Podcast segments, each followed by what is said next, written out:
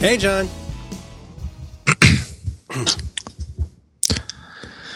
Hi, Merlin. Hmm. Hello. You got what I need, but you say he's just a friend. Yeah, Biz Markie. Yes, Biz Markie. Say I was just listening to some Biz Markie. Yeah. Yesterday I was listening to the Butthole Surfers, and today I'm listening to Biz Markie, and just trying to I'm trying to go back and start over again. Returning Take to the classics. I'm going to take a different road this time. Yeah. I'm going to take the high road. Starting off fresh. Yeah, I'm going to Ta- start off fresh. Tabula rasa. Tabula rasa. Mm-hmm. Word up. John, have Blank you been, slate. Have you been getting exposed to new music? Oh, well, you know, I was just at uh, Seattle's Bumbershoot Festival and got exposed to a lot of new things. um, I got exposed to some new music like The Breeders, Superchunk, Do-doom, do-doom. uh, The Zombies, What? Death, Death Cab for Cutie. whoa, Those- whoa, whoa, whoa! All the big acts. You saw you saw Argent and uh, the other guy. Hmm? Argent and what's his name? That- Argent and, and Big Voice. That guy can still sing like hell, can he? He sings. It's amazing. He's like an angel. He's a little old man, and he's blow, he's blowing doors out with his with his incredible voice. Oh Like man, first song, first chorus, and you're like, how do you get? How would you get there? Even at the end of your set, how would you be so so warmed up that you could hit that note? And he's right there. his solo record's really good. Now, I'm- for some reason, I'm totally spacing on what his name is. Colin Yeah, Colin Blunstone. Blunstone. Yeah, They had a Uh, really good song that I think they might have even recorded after Odessey and Oracle. I think it's called "Remember the Swan." Hmm. Na, na, na, na, na, na. It's just, uh, it's just soaring. yeah, That record is that's a melancholy record. it is. There's a lot of sadness being a zombie. Hmm. There's so so There's so. a song about World War One on there. Well, you know what? There's a song about World War One on the second Keen album too. they don't want to talk about it. That Uh, was it because- controversial. Did they pick the, no, pick the wrong no, side? it's just that a lot of that most Keen fans, you know, they they they want the they want the the songs to be about love. Thematically, what would you say most Keen songs are about? I would say most Keen songs are about longing for friendship, Oh, that's like a brony kind of thing. longing for friendship. It's proto brony. They they Keen was there before the bronies. Uh, but yeah, it's about longing for friendship, just like everything. Yeah. just like everything. I remember, I remember, you know, back when I didn't want to be touched. I didn't realize. There was never a time when you. I, I didn't don't realize that. that. I did that. What I really was doing was yearning to be touched. You you just wanted to hold hands and talk. Yeah, you know, like Don't talk. yeah, Put your head on my shoulder. pet my hair. Pet that's what I wanted, Pet- and that's what everybody wants. You have nice hair. Yeah, So you Wow. saw the zombies. You saw the bre- breeders. I, I've seen the breeders a couple times. They, they back in the day they put on a pretty good show. I liked them better than Nirvana when I saw them. yeah. You know, they still put on a good show, and I have to say, I was I, I was standing in the crowd. The uh, the young lady I was with at the concert uh, turned to me and said, do, do, the, "Do the breeders matter to you? Are the breeders part of your thing? Do they are they like part of your pantheon?" And I I sighed and I slumped my shoulders and I said, "Ah, "Yes, the breeders matter to me." Well, what part of that was hard for you? It's hard. I don't know. I remember at the time the breeders. It just felt like uh, it felt like it was that that moment in time where it's like we don't even know how to play our instruments. My sister doesn't even. She never even picked up a guitar before, and and now she's you know coming up with these cool guitar parts, and we're a band, and we don't even care. Do do do do do. And I was like, fuck all of that. Yeah. But in fact, they made really good music uh, to me. You know, like that music reaches me.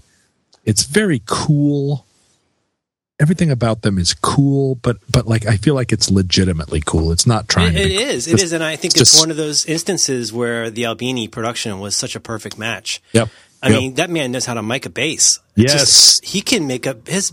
I mean, Tim Midyett's bass is like a force of nature. The, Really the way is. he makes it sound and, and the way he does drums. I heard a. Um, I got a copy of uh, the cassette of demos Uh, mostly stuff that was on Pod and some stuff that would be on Last Splash in, in early versions, and it sounded great. It was the Yeah. kind of thing where like you put this on, and if you were some dumbass record executive in the early '90s who would- you know who would have signed a you know pound of bacon, like come on, kid, kid, we got plans for you. We got to promote the hell out of this. Poke, poke, poke. I'll tell you, a pound of bacon's going to be huge. the bacon just. when it talks with Sub Pop. well, I have to say though, you know how I feel about distortion, and I've been reflecting back on my life as a musician, and I feel like I have not, I have not given distort, I have not allowed myself to have distortion. This is the problem. I'm, I'm, I'm sorry, I'm lost. You, you, you have, you mean overdrive or confusion? Hmm. Hmm. Do I? no, no. I mean, so what you don't you have, you got a boss or a rat or something, Both don't you? things, both things. I have a million overdrive pedals. I have a, I actually have a, uh, there's an extension of my house just built out of the boxes that overdrive pedals came on. Came in. We call it the boss swing. but uh but but you know in the 90s right i had a uh, my my amplifier was a Carvin 120 watt head on top of a 412 cabinet that was so that weighed about 600 pounds. yeah that was and it was one of those Those head Carvins were cabinets that was heavy. like they it was so heavy and it was and it had a parametric eq on the front and it was you know for, for all back in the day you know we guitar dudes would sit and like really micro adjust all the all the different frequencies of our tone Ting, ting. and ting, this you know and this is for playing club shows where there are 60 80 people 150 people and you know i had that and then the other guitarist in the band also had a, a 412 cabinet and a 100 watt head. We were just ripping people's faces off and every band did it. And tons and tons of distortion. It was you know we were rock and roll but my indie rock career there there are no there are hardly any recordings of that whole decade.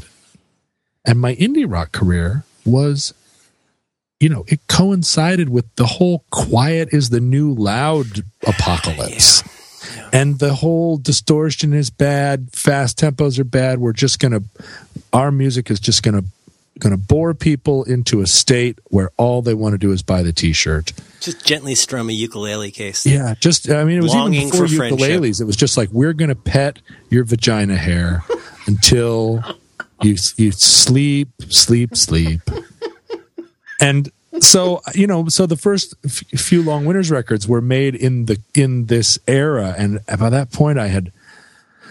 I had lost my confidence in rock and roll a little bit, my personal confidence in it, and I didn't know, I didn't understand what was happening, and and I was being shepherded through these recordings.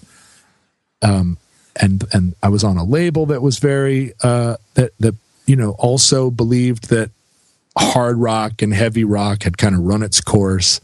This was a new generation, and so the so the Long Winters records are are softer than I would have had them Really? if if if if if I had Medicine Cabinet Pirate? Medicine Cabinet Pirate was a absolute fist fight to get it made. There was one mix of Medicine Cabinet Pirate that was presented to me in the and this is like late in the game. Like we are mixing the record, and a, a, a mix of Medicine Cabinet Pirate came over the bow that had no guitars on it. Is It this was- is this uh, Mr. Walla? it was Chris Walla was like, I just don't understand the guitars on this record. I don't I don't understand the guitar sounds, and I really this is what I'm hearing, and it sounded like a Bjork mix. It was like bass and drum machine, and just Oh, the that's got the Dr. Dre keyboard, right? yeah right, just the just the outside elements and not the guitar, not the guitar. Oh my god, that would sound so pretentious. Know it's so funny because with the guitars are are, are are are face searing, and it's it's one of the most. I mean, Car Parts is is in its way like a mid tempo manicured kind of song, beautifully my favorite Long Winter song. But Medicine Cabinet Pirate is much more like visceral in some ways, don't you think?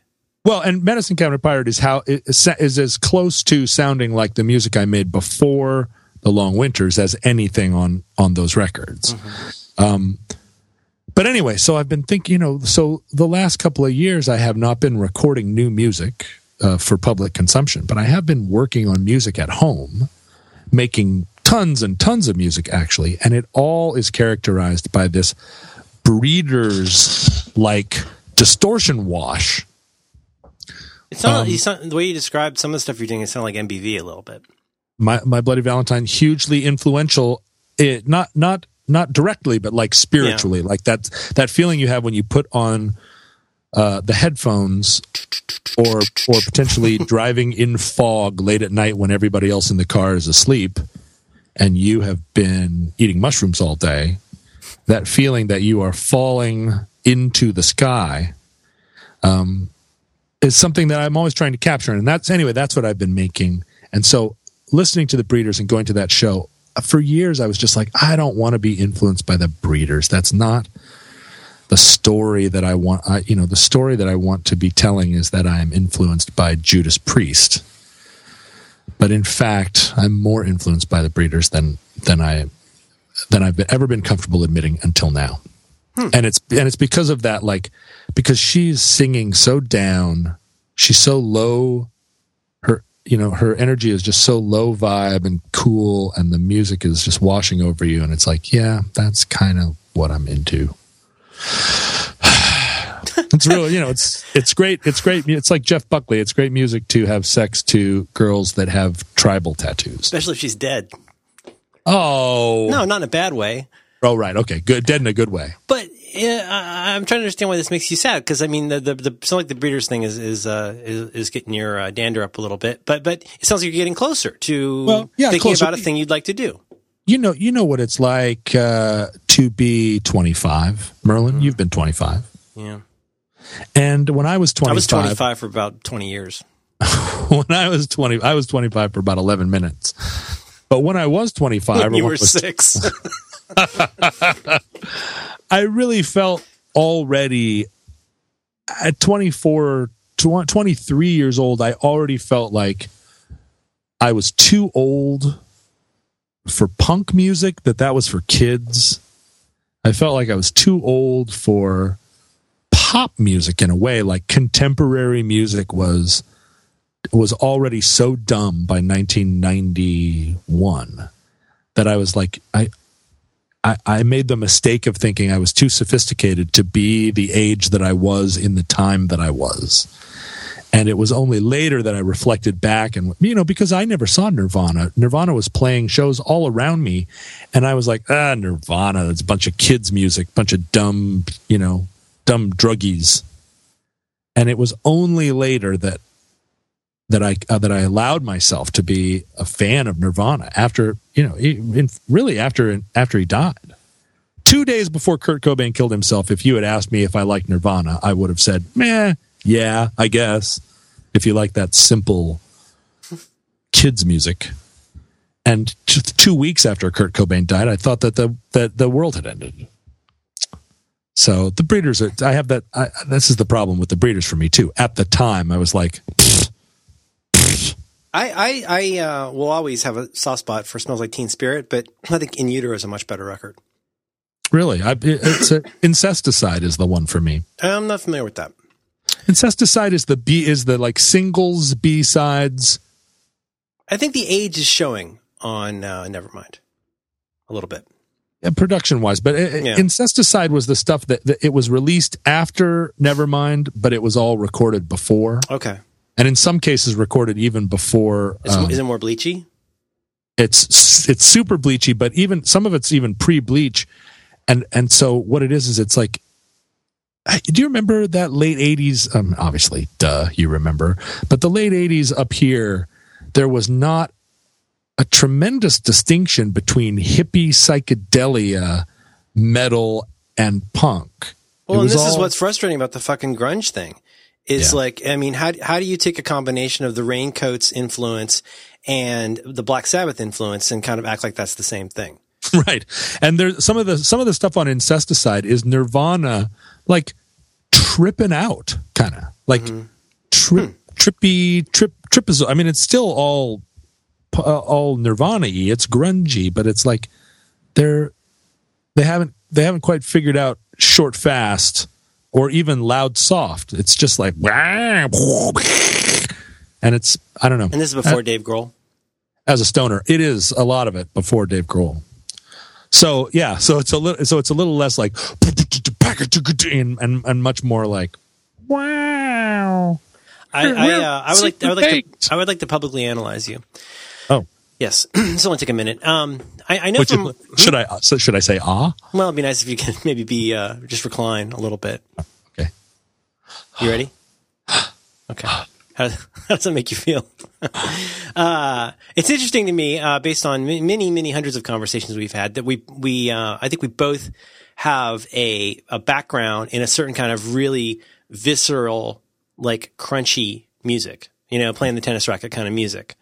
I mean, the stuff that, I mean, I, I know for myself, and I think based on what you said, I mean, the thing that got you excited about making the leap from being a music consumer to being a music producer was partly that some, something welling up inside of you that started with this appreciation for, to use that word again, visceral, like very, like physical, like you could feel it, dun, Yeah. dun, dun, dun, dun, dun, dun, dun, dun, or, you know, or, you know, whatever, you know, bum, bum, Well, yeah, bum, the- like that kind of stuff that, The like, first time that you sit and and and saw away at a guitar until you have forgotten everything Mm-hmm. and you're just there, you know, eyes closed, sweat pouring down, just and you're just hammering on this guitar. I, I, I could play Sweet Leaf at rehearsal for hours.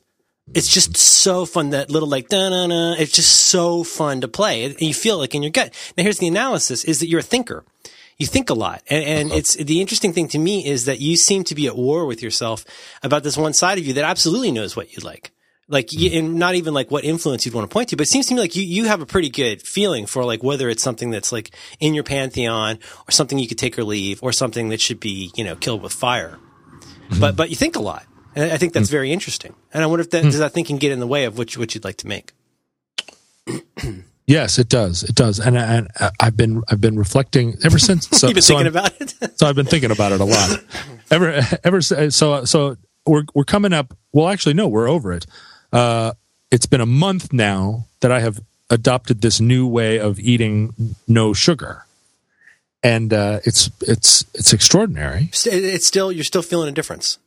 Absolutely. I mean, I, I, because because in the course of the month now, I've had a couple of opportunities to like, okay, I'm not, you know, I'm not living in a dictatorship here. I'm going to have a piece of pie on Saturday because what the hell? And I had a I've been good. Uh, well, and it was it was much more like I'm I'm I'm in this for the long haul. It's not like I'm never going to have a piece of pie again. I have to figure out how to have one and then go back to eating right. That's the that's the problem. it is the problem, you know. it's like not that I different from like an unopened uh, bottle of bourbon. Sure. Or or like if I could have a cigarette and then on Monday go back to not having cigarettes, It, I would, would it still be a problem. I would still be having cigarettes sometimes. But you know, I I was I I I am not able to do that. But I interrupt you a month, one month. well, so so I, I so I've had the occasion to have a slice of pie, and not only did I did I like um, leap off into this like sugar like super buzz, but my nose started running, my sinuses got clogged. I mean, I'm talking about within a, within a within 45 minutes, Whoa. and I'm and I'm sneezing, and I'm like, Ugh, and then uh, and then I'm plummeting off the off the edge, and then it's three o'clock in the morning, and I'm wide awake, drumming my fingers on the bed, and I'm like, whoa, that was. That was one piece of pie, and admittedly, three chocolate chip cookies and an Palmer. But wazoom, and then and then just it wasn't just like buzz and crash. It was it's just it was back to bonkers land. But anyway, so here I am a month into this. My energy is is for the most part like stabilized and calm. And I'm really able to recognize, I look around my life and I recognize I am presently at 44 years old, almost 45, presently in some indefinable feud with 24 people. 24 people that I can name. And now that you have the clarity of mind, you could actually write them all down and, and keep them straight and organized. Yeah, that's right. And I'm not talking about all the people that It's I'm not, in, a in other words, with. it's not a My Bloody Valentine fog of of nemesis. You, You've got a clearer idea of exactly who you're not square with right now. Absolutely. There there are people on the list that I have not spoken to in five years. There are people on the list I haven't spoken to in six months. There are people on the list that are just recently added to the list.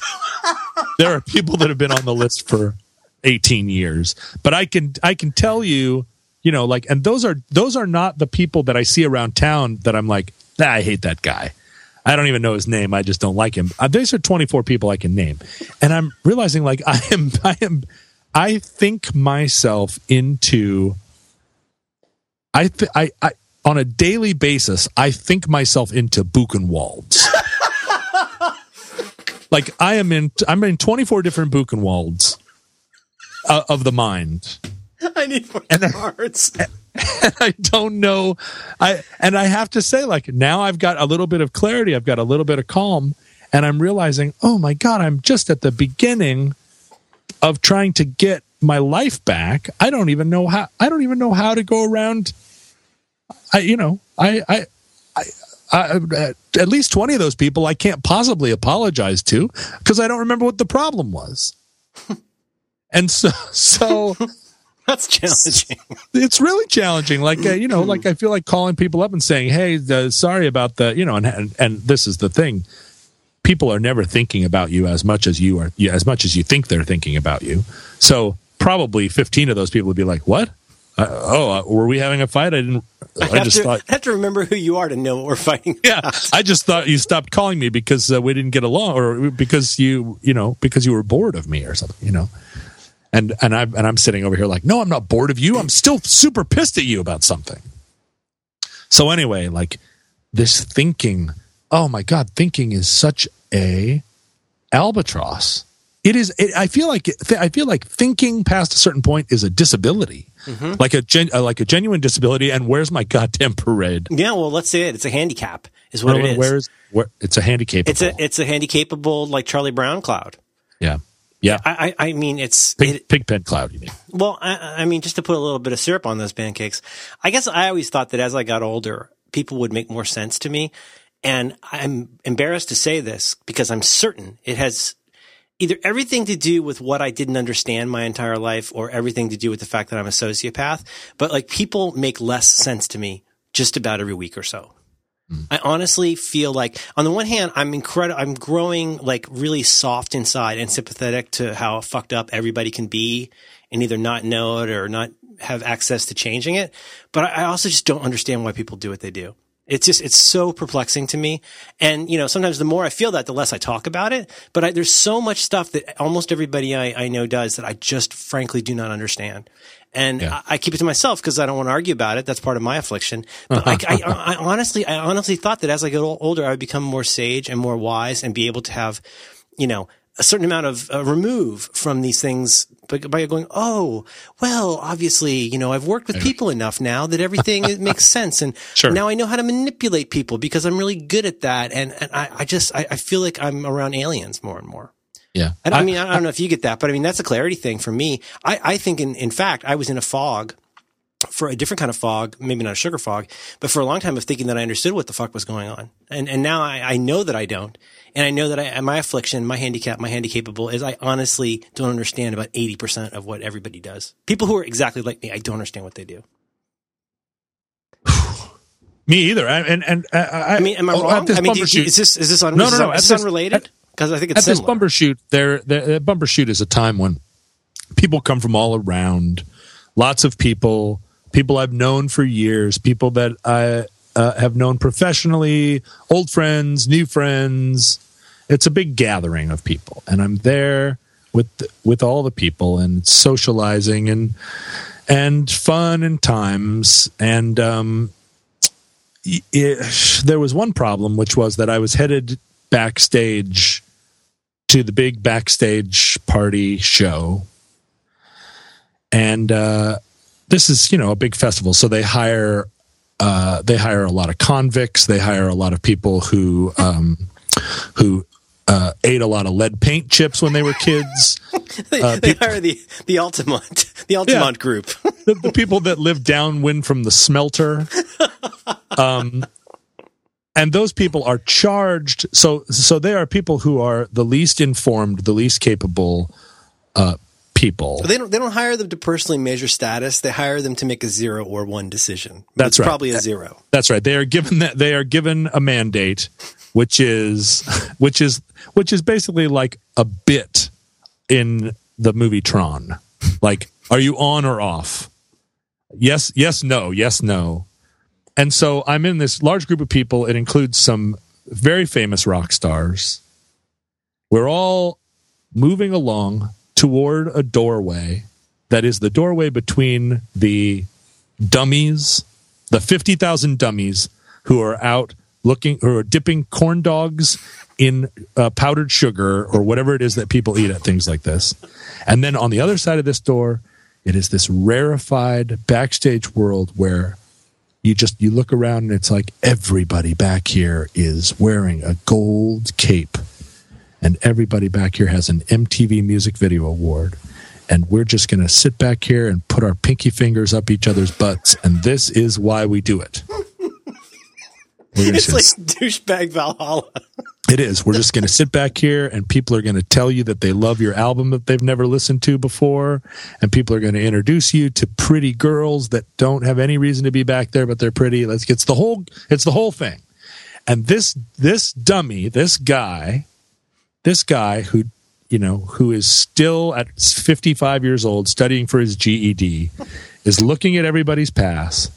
And earlier in the day, I, in my pursuit of special privilege had had jumped over a barrier because I did not want to wait for another one of these guys, another one one of these Dwayne the Rock Johnsons to take the time to look through my bag or whatever. And so I like I I skirted this guy and I did not get the little red stamp on my all access pass.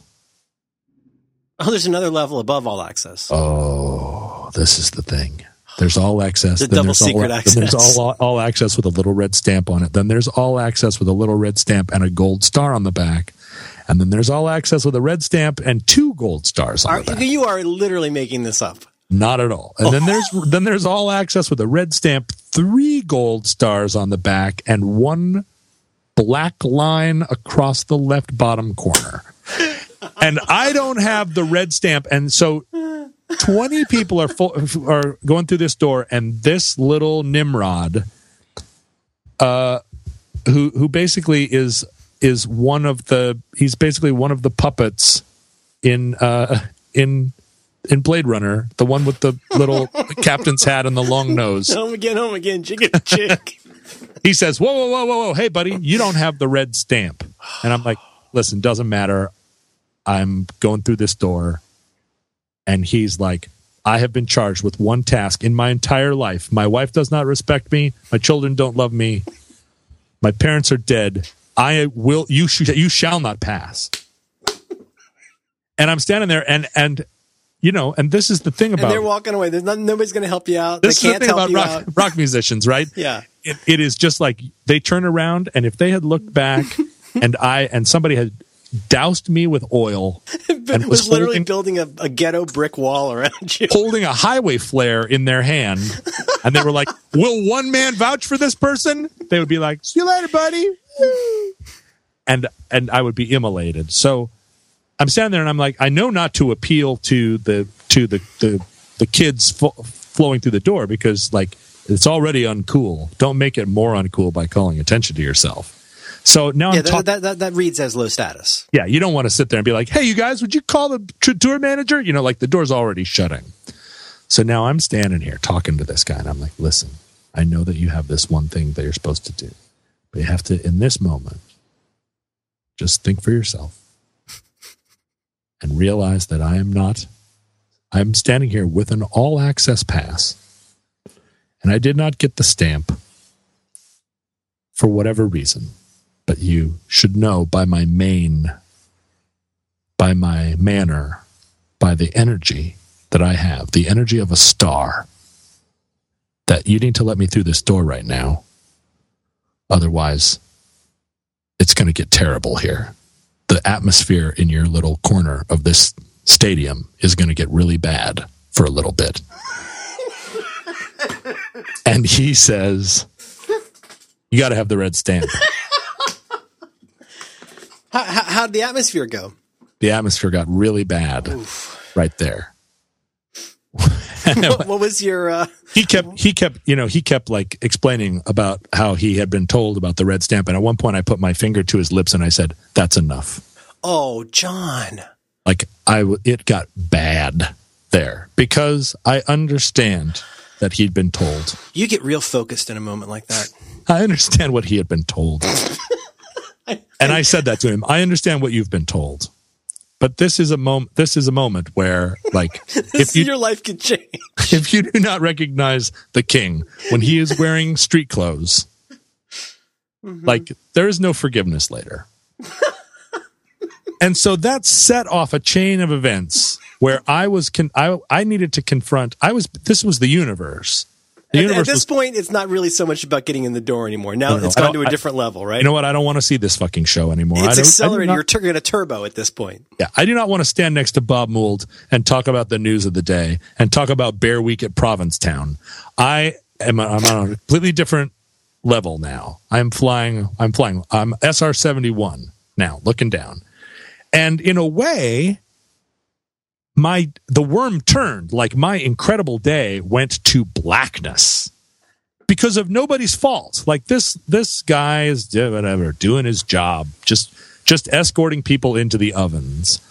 And I didn't get the stamp because of some hubris on my part earlier in the day. Like this is the this is the gods on Mount Olympus saying, "Let us let us let us guide the path of this arrow right into the heel of Achilles.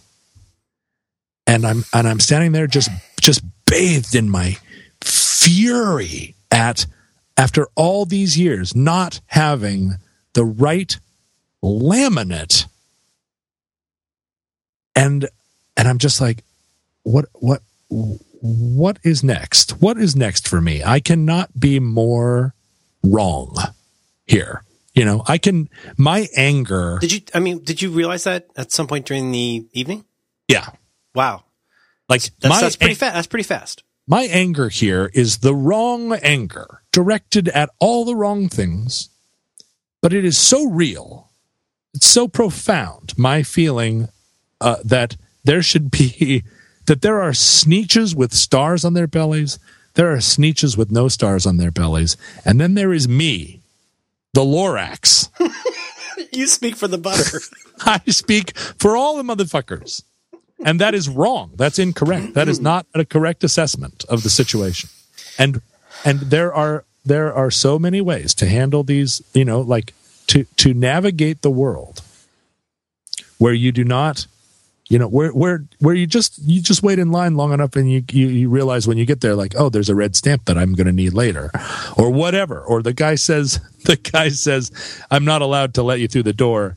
And you go okay i'm going home. Or or or i don't know what you do. Or i honestly this is the problem. I honestly don't know what you do mm-hmm. because all i know how to do in that moment is to be sting or Stewart Copeland, worse. You know, like the guy who's just like throwing his drumsticks at some Schmedrick who's employed by a, a subsidiary of Halliburton.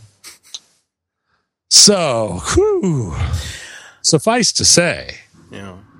No Bob Mould. well, no, I, I, eventually somebody, Somebody came out and saved you. eventually some other employee of the super stadium. While i'm standing there i'm just towering over this guy and i'm like listen there's a lot of there's a lot of there's a lot of bad things that are going to happen to you on christmas eve this year. Does christmas matter to you? Is christmas a thing in your house? Mark, mark this day well. because there are there are only 115 more anxiety days But you didn't storm straight to a higher authority. Did you pull out your phone and fake call people? my phone was dead But you can. This Fa- okay, I see. This this this no no no fake because this guy the thing is at a certain point these guys turn to stone. There's nothing there is he he does not have the Well, they're not hiring out of Yale, obviously. yeah, but but not only that, but he does not have the capacity to think on his feet.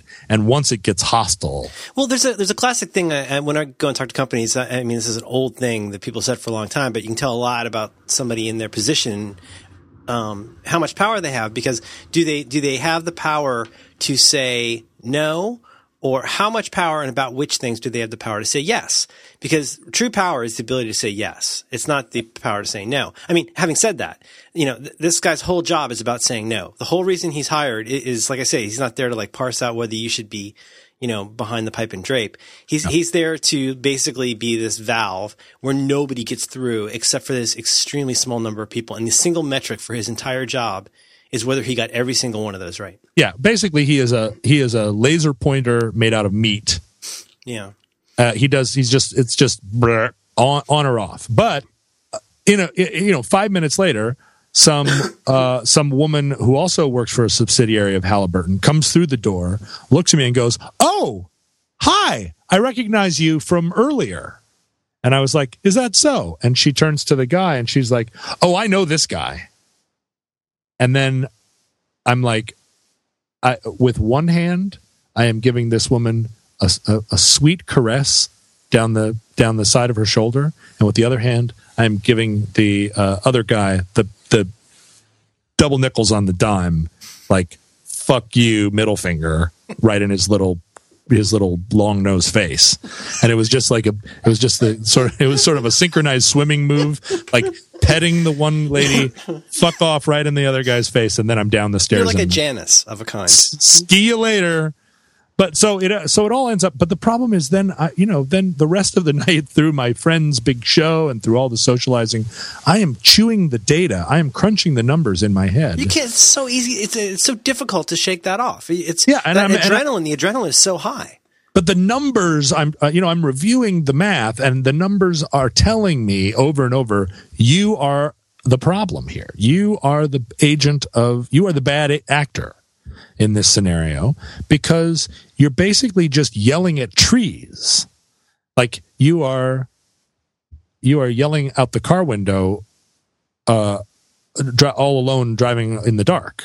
And there's no and what do you what do you hope to achieve? Like what what are what is wrong with you ultimately?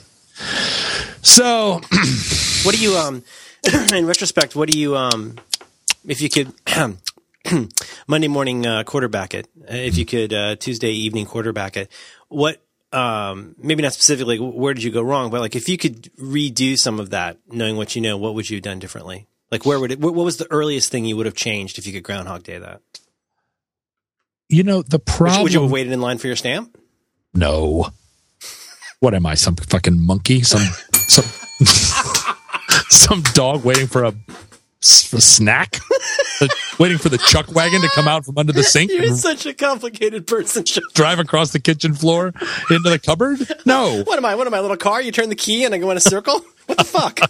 no, the problem was that I somewhere along the line here have lost confidence in myself to the point that I was I was sincerely concerned with being in this group of of uh, famous people being being one of them being the social being being part of the social center of a group of artists that I admired or that I understood that I was meant to admire and that I, this is where I'm meant to, where I think I should belong, where I'm meant to belong in this group.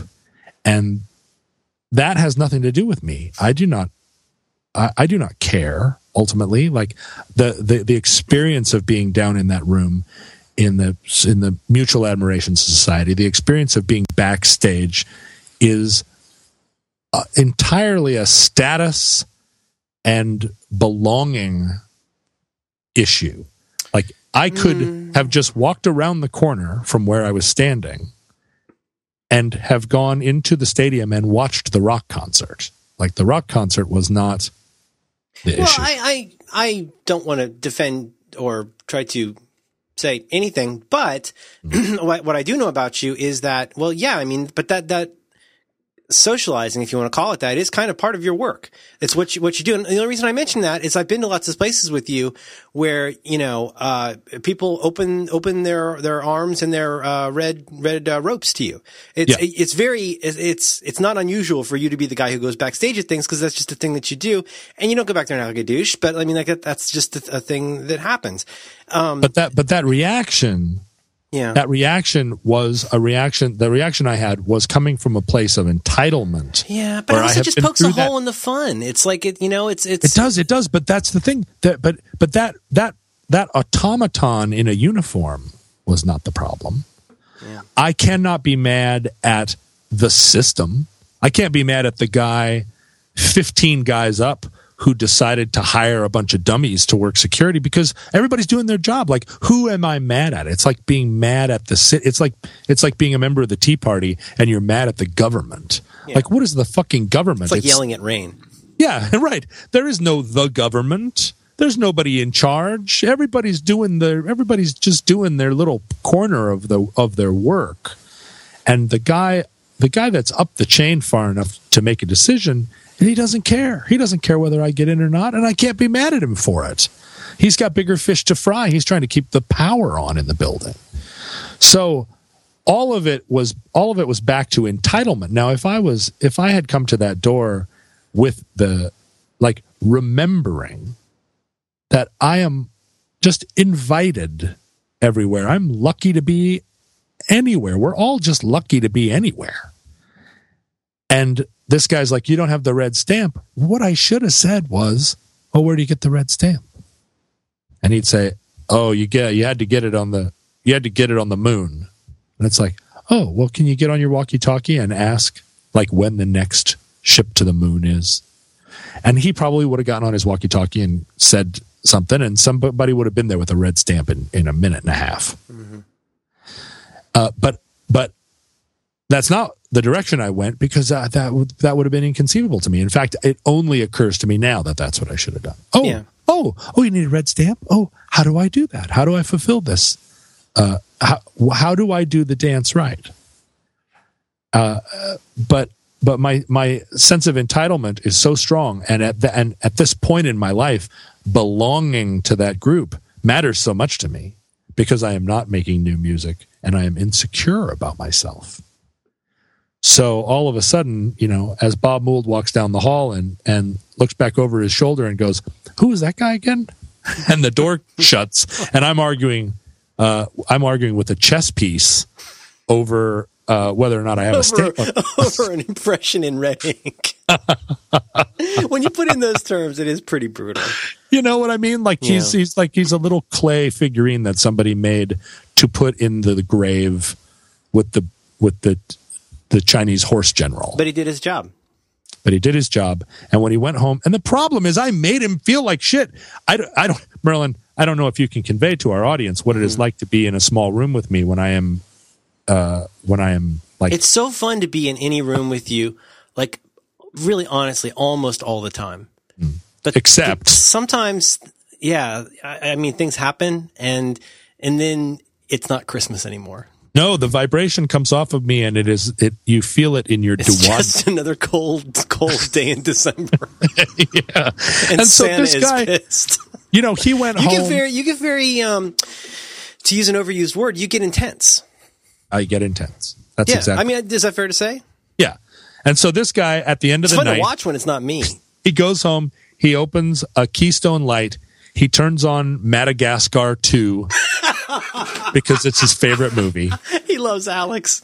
and he's sitting watching the watching Madagascar, but he is still in some part of himself is still sad or mad or or like it didn't go well. He was doing his job and he he feels like satisfied, but he also is like I di- I diminished him. And that and why and that did, was not for my I didn't do it. I don't I don't feel better for having done it. I did it because I was in this ego posture of of uh of of like what what the what you know you know what I mean and it's just like yeah, I, I, I, I totally do. And I, I mean, I'm is three seconds away from saying do you know who I am I mean Oh, it's as I- it's as that. bad as Google me. It's, Yeah. it, the, it's, it's the, and it's, it's one of my deep, deep shame spots is when I do that. And I don't know quite what it is. I'm, again, I want to say the part of it is getting older. It's becoming more difficult for me to write off the things like what you're describing as somebody else's fault, or it's getting harder for me to find a good reason for why I behaved badly when there's this feeling inside of me that's telling me intensely over and over again, perhaps over a period of days, you know, you, you really fucked that up.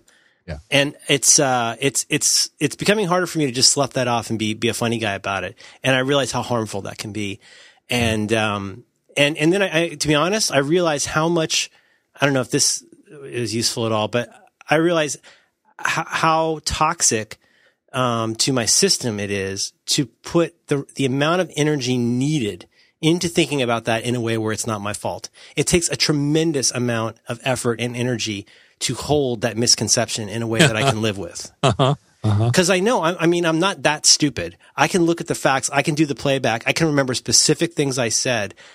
I can remember like looking like some kind of supporting cast member in like a mafia movie and thinking that it looked cool and going, that is that who you want to be?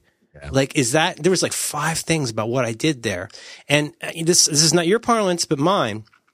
It starts in that situation you just described. If I were if if that were me in your position, and it very much could be, it would be because my emotions um, went somewhere. I didn't realize it. I didn't catch it, and the more my emotions got velcroed into that situation, the less chance I had of of coming out of it looking like anything but like a complete dick. Yeah. Because I was being a complete dick. And to me, that emotion thing is huge because like you just described now with, now with however many four, three, four, five, seven days away from that, you can go, Oh, well, you know what? If I'd asked that guy, you know, the thing is, it's the oldest con in the world is ask something as a favor.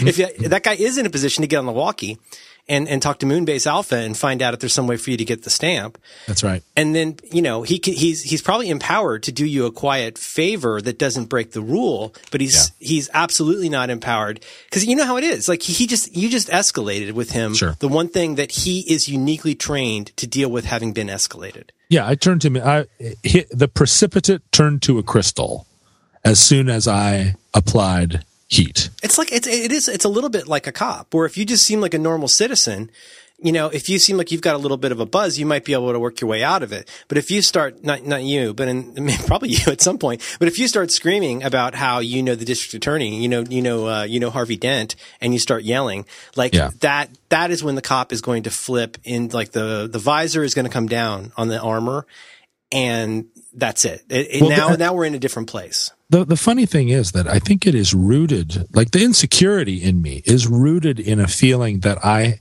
that that there is this that there's this line this this place always ahead of me always out of my reach where once I have accomplished enough once I am well known enough or acclaimed enough that I will be on the other side of this line and there will either be a helper there or things will be taken care of in advance or I will be recognized. you will arrive I will arrive and I will not have this problem. But there are there are two two two things that I know about that. And one is well, in this particular instance, I'm standing out in front of this door arguing with this guy about my pass.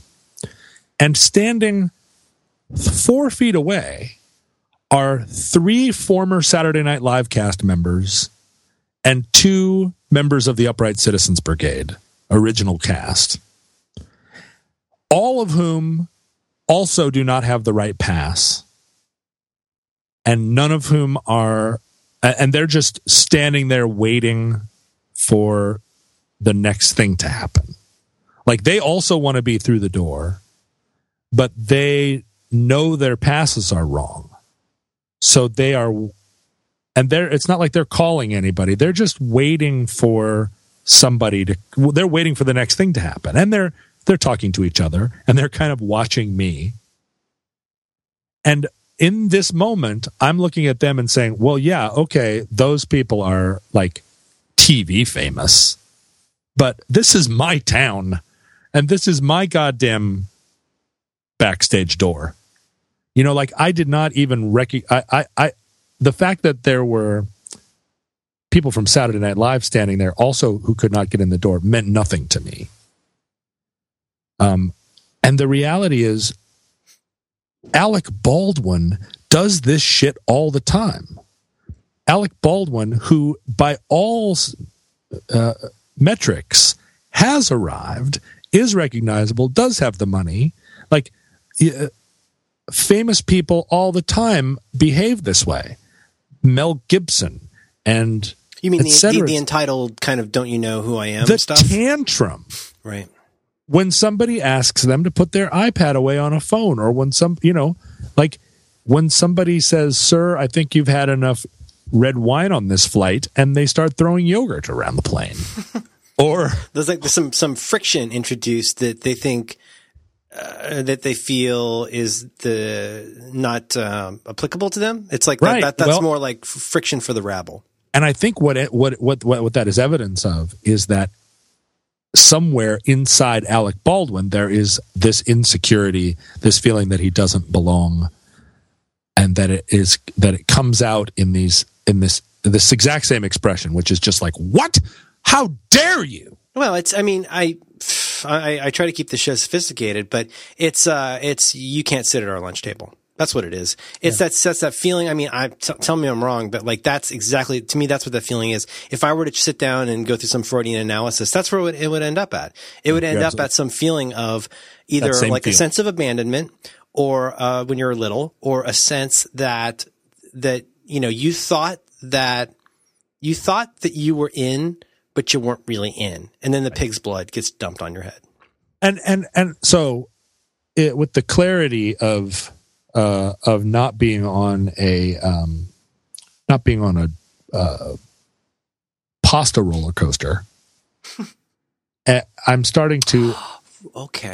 I'm starting to examine myself where uh, in the sense that I uh, uh, the fog of war is starting to lift a little bit and I I still feel just as assailed. I still feel that um, I still feel uh, like Westmoreland, but I'm starting to also see that I am I am. I mean, I've always known that I was ridiculous, but I'm starting to see how simple the ridiculousness is, and that and that ultimately it's like a. Um, oh, that's know, an awful. What an awful feeling. But I mean, it's a focal length problem where you're like, oh my God, that is a, the most incredible diorama train set I've ever seen. And then it's like, oh no, it's a, that's, I'm sorry, that's an app. and what it really is is a picture out my hotel window of a street. And you're like, oh fuck! It's just, but but actually, like that's it's a that's a relief. full of GI Joes. I mean, that's a relief in some ways because because reality is restored a little bit. Like a second ago, you were amazed, but you were amazed and and also it was a little scary that that someone would have that there are people out there so crazy and talented to have made a diorama of your city that looks so good. And then you're like oh it's just a trick. And i'm starting to i'm starting to peel peel away some of the mind tricks i've been playing on myself. And like but i but honestly i don't know what to do. I am at war with so many of my friends. And and honestly merlin i have to say when you and i started doing this podcast I was like, oh my god, I I am so looking forward to this, but it's probably going to last a month because Merlin and I are going to get into a fight. Oh. And then, well, you know, it wasn't. It's not the craziest. like three fights ever.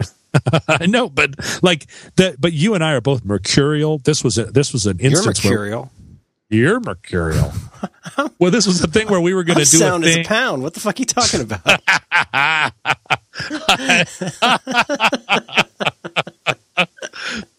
I know. And one of the, you know, and, and I think it's to our credit that we, you know, we have never let money intrude. It's the only thing that keeps us sane, John.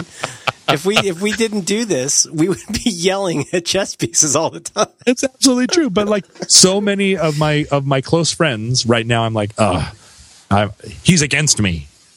It's like, well, why is he against you? Well, because he didn't answer my text. Well, what did your text say? Well, it said, fuck off.